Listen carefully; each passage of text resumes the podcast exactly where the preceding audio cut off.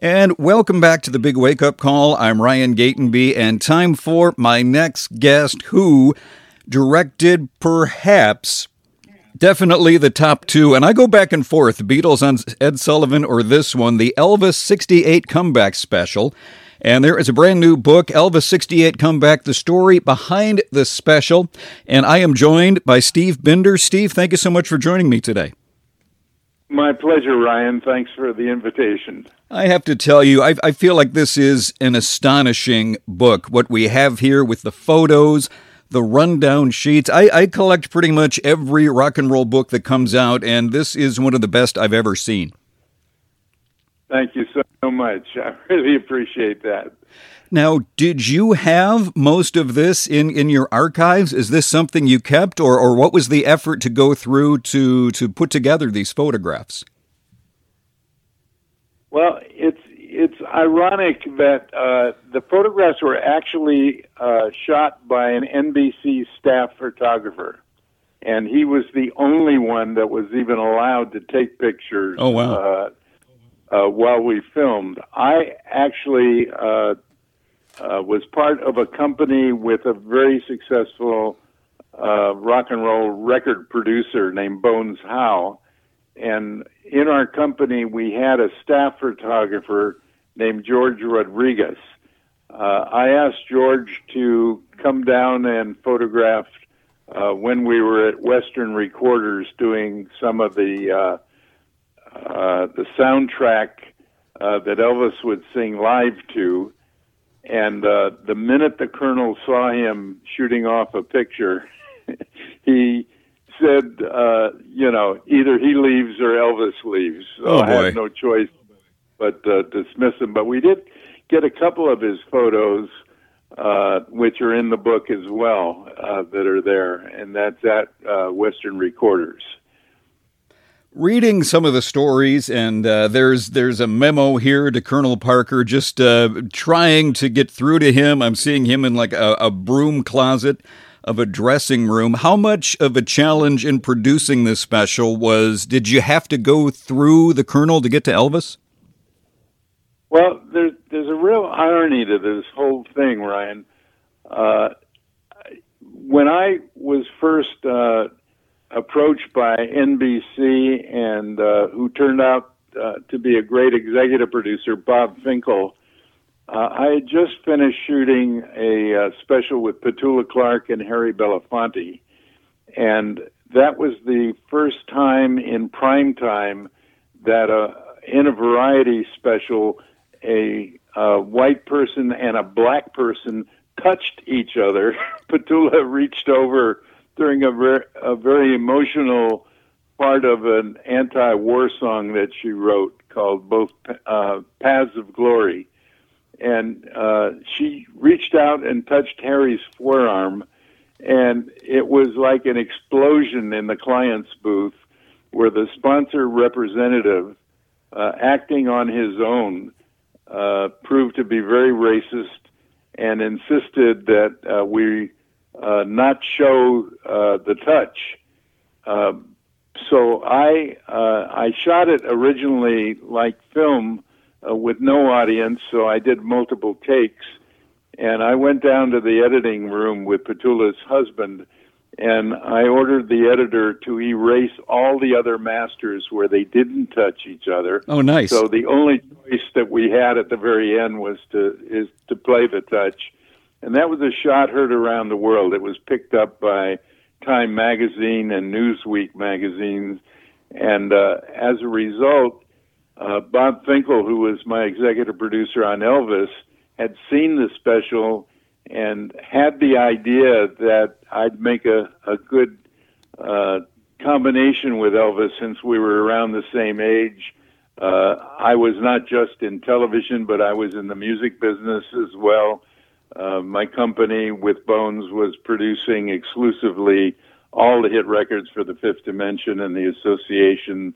Uh, Bones was in the studio at the time with Laura Nyro, making a record called "Save the Country," and uh, so it turned out uh, where uh, in the very beginning I had little or no interest even even to do a special with Elvis, and especially when I heard that the Colonel uh, had made a deal with NBC uh, to finance uh, his next movie because all the movie studios balked at paying this million dollar fee that oh, he wow. was insisting on uh, to to deliver Elvis, and uh, as a result, uh, NBC said, "We'll put up the money for your movie, Colonel, but uh, you have to deliver Elvis doing a one-hour Christmas special." So uh, when I was approached, uh, the Colonel uh, was already on his way to making Elvis into another Andy Williams or Perry Como, and I didn't want any part of that. Uh, I w- went out and met the Colonel.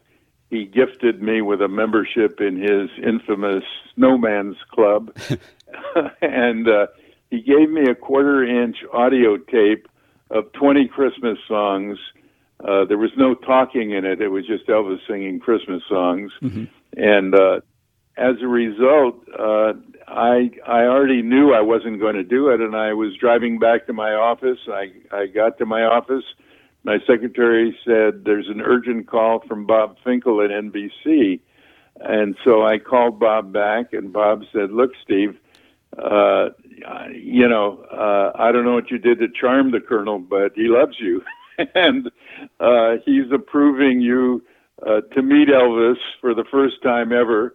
And sure enough, the next day, Elvis at four in the afternoon or four thirty uh, came to my office with a few of his entourage, and uh, we met for the first time. And uh, you know, uh, first of all, when he walked in my office, I was in awe of the charismatic look and personality that he had. I mean, it was in- instant. And Elvis took a look at our walls with all the gold records from all the hits we had uh, in the music business, and he and he told me later it made him feel very comfortable uh, that he wasn't just dealing with television guys. And uh, so we went back to my office alone, and uh, we had this first uh, one-on-one conversation.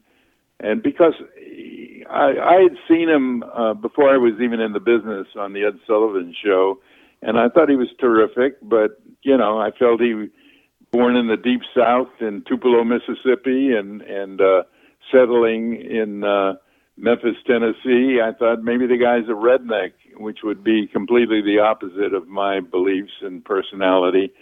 And uh, turned out just the opposite. We had, even though we were 2,000 miles uh, geographically separated from each other, I was a California West Coast kid.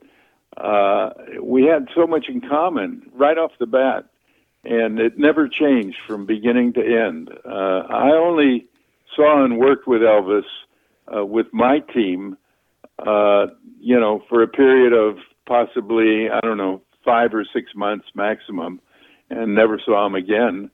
And uh, it was, you know, the, the experience of a lifetime that. Uh, you know, we had, uh, we're not only doing this very unique television special, that the you know what really is interesting is that I was never confronted by NBC or Colonel Parker of why aren't I doing a Christmas special? They never brought it up.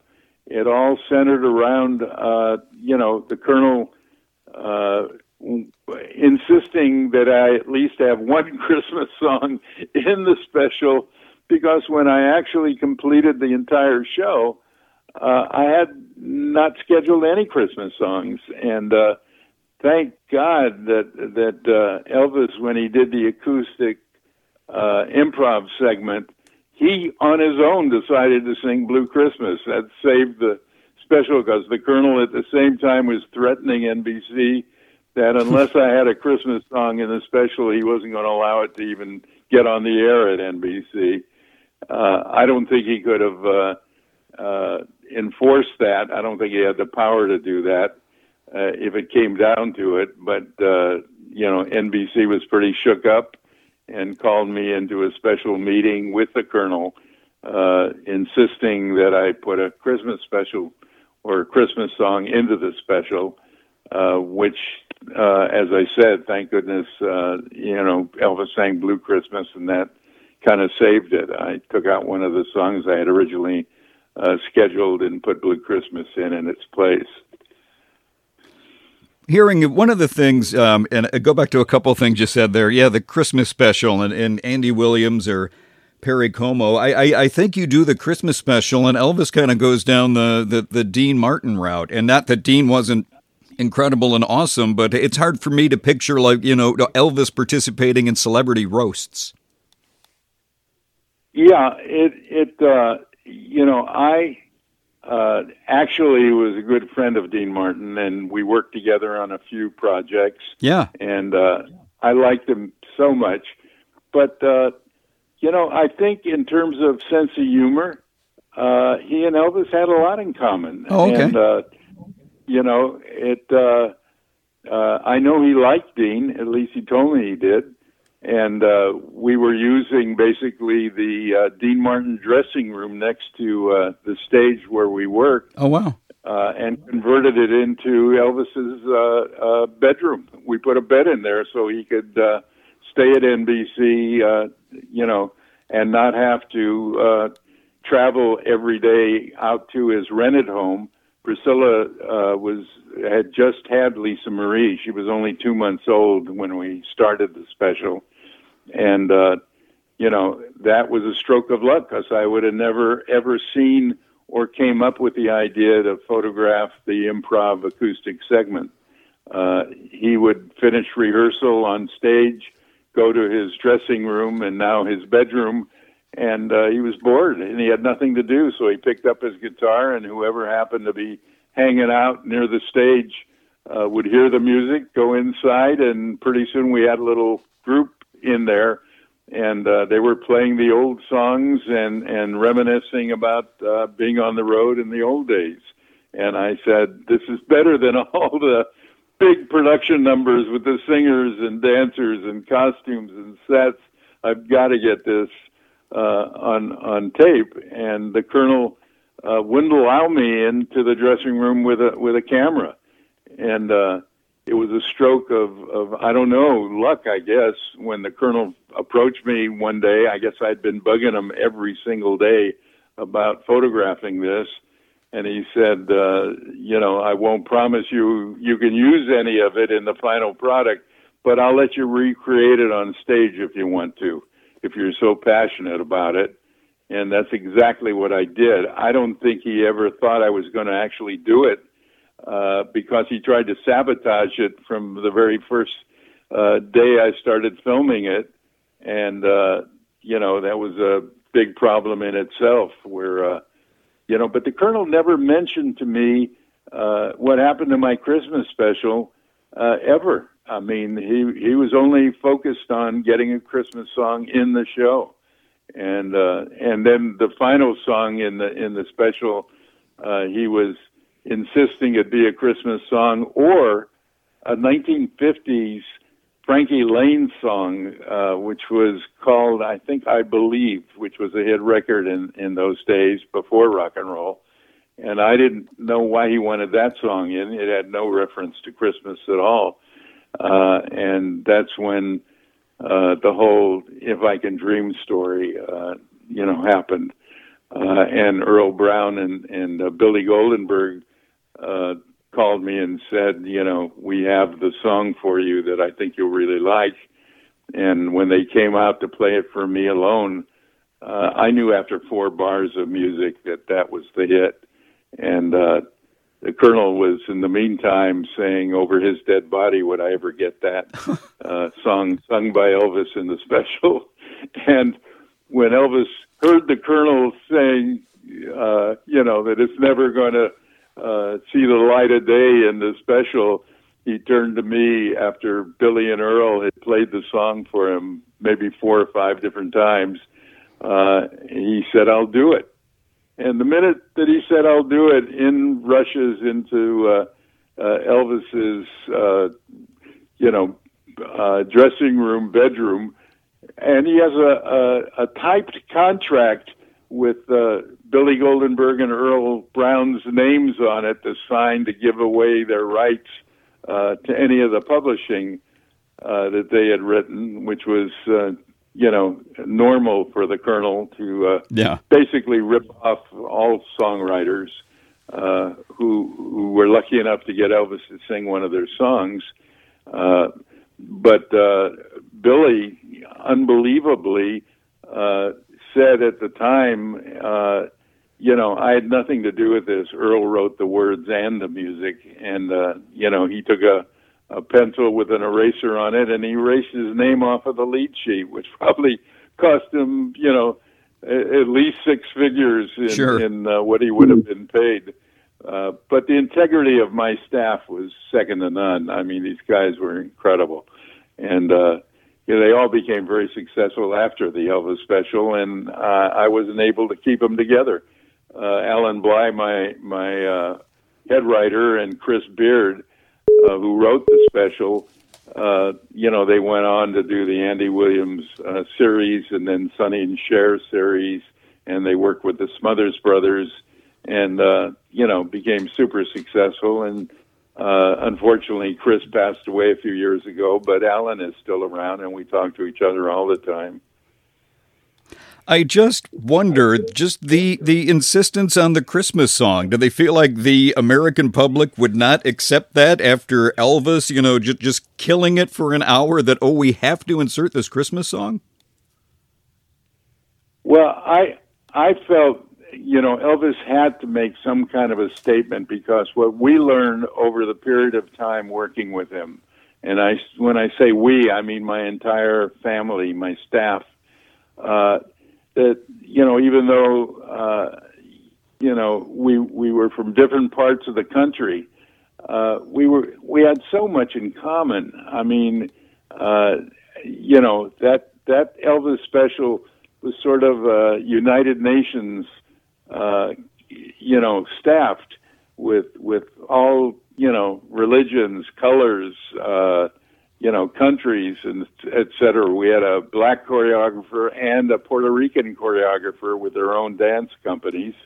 Uh, you know, and uh, it, it was, uh, you know, we happened to be in my offices when uh, Bobby Kennedy was shot by Sirhan Sirhan at, oh. at uh, Ambassador Hotel and that led to a, a personal discussion for the rest of the entire evening. I think I think the uh, uh, it was nighttime when we saw it, and I think it was daylight when we finished talking about what's going on in our country with all the uh, you know the assassinations of John Kennedy and Martin Luther King, and then uh, now Bobby and et cetera. And we we sort of forgot about we were doing a special and just focused on on uh, talking about the country and how we need to heal and so forth.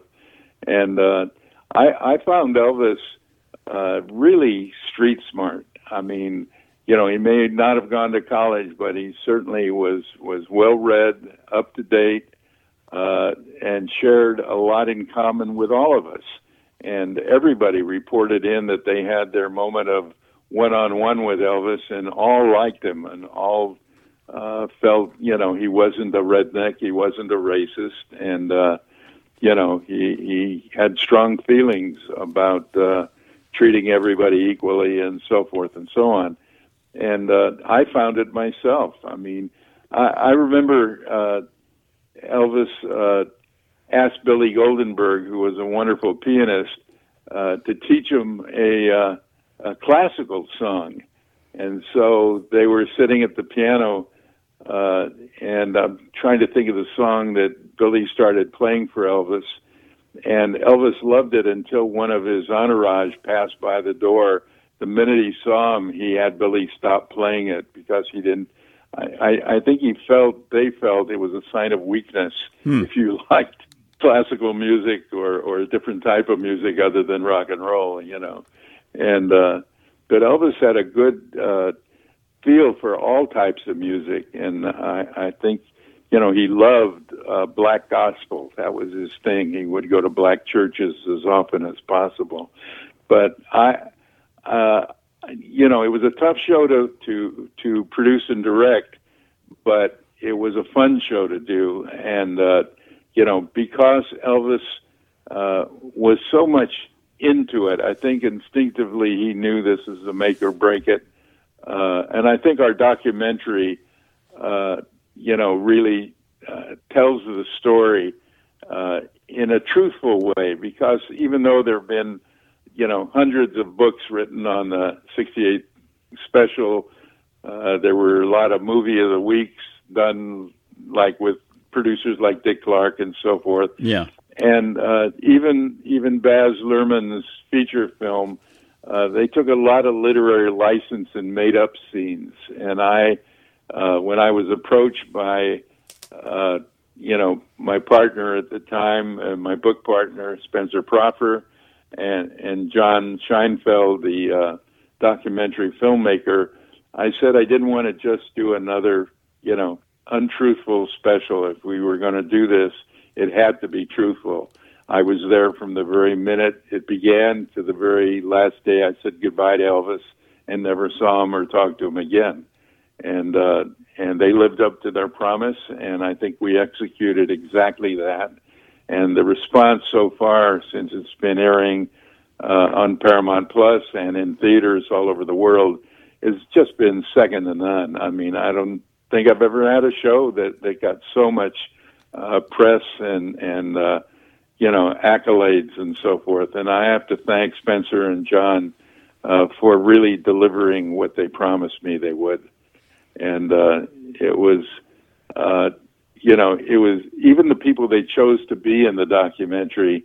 Uh, you know, were great because, you know, in most cases they were people who were there, uh, first person, and if not, were certainly personally influenced by Elvis in their own careers. And uh, you know, there wasn't anybody on there. I remember I do a, a lot of uh, Diana Ross specials, including Central Park, where we had this huge rainstorm and so forth. Uh, but you know, generally speaking, uh, you know, when when uh, they get reviewed, uh, people kind of uh, you know, uh, aside from their personal opinions, uh, you know, they don't read between the lines in many cases and get into the depth of what we were trying to to say. And I think the the, the uh, Elvis documentary, the book, uh, really tells the story truthfully of what really happened behind the scenes, and I, I'm very proud of it. And the book is Elvis 68 Comeback, the story behind the special. This is a must have if you're an Elvis fan. I'd say if you're a rock and roll fan, this belongs in your library. It is now available wherever books are sold. We've been chatting with uh, Steve Binder. Steve, thank you so much for sharing so many Elvis stories and uh, really appreciate you joining me today. I appreciate the uh, call, Ryan, and, it was a pleasure talking to you. And, uh, uh, you know, I, I I I think if you have any interest in in Elvis uh, and his journey, uh, you know you'll learn a lot of new information by uh, watching the documentary and, and reading the book. So I appreciate it very much.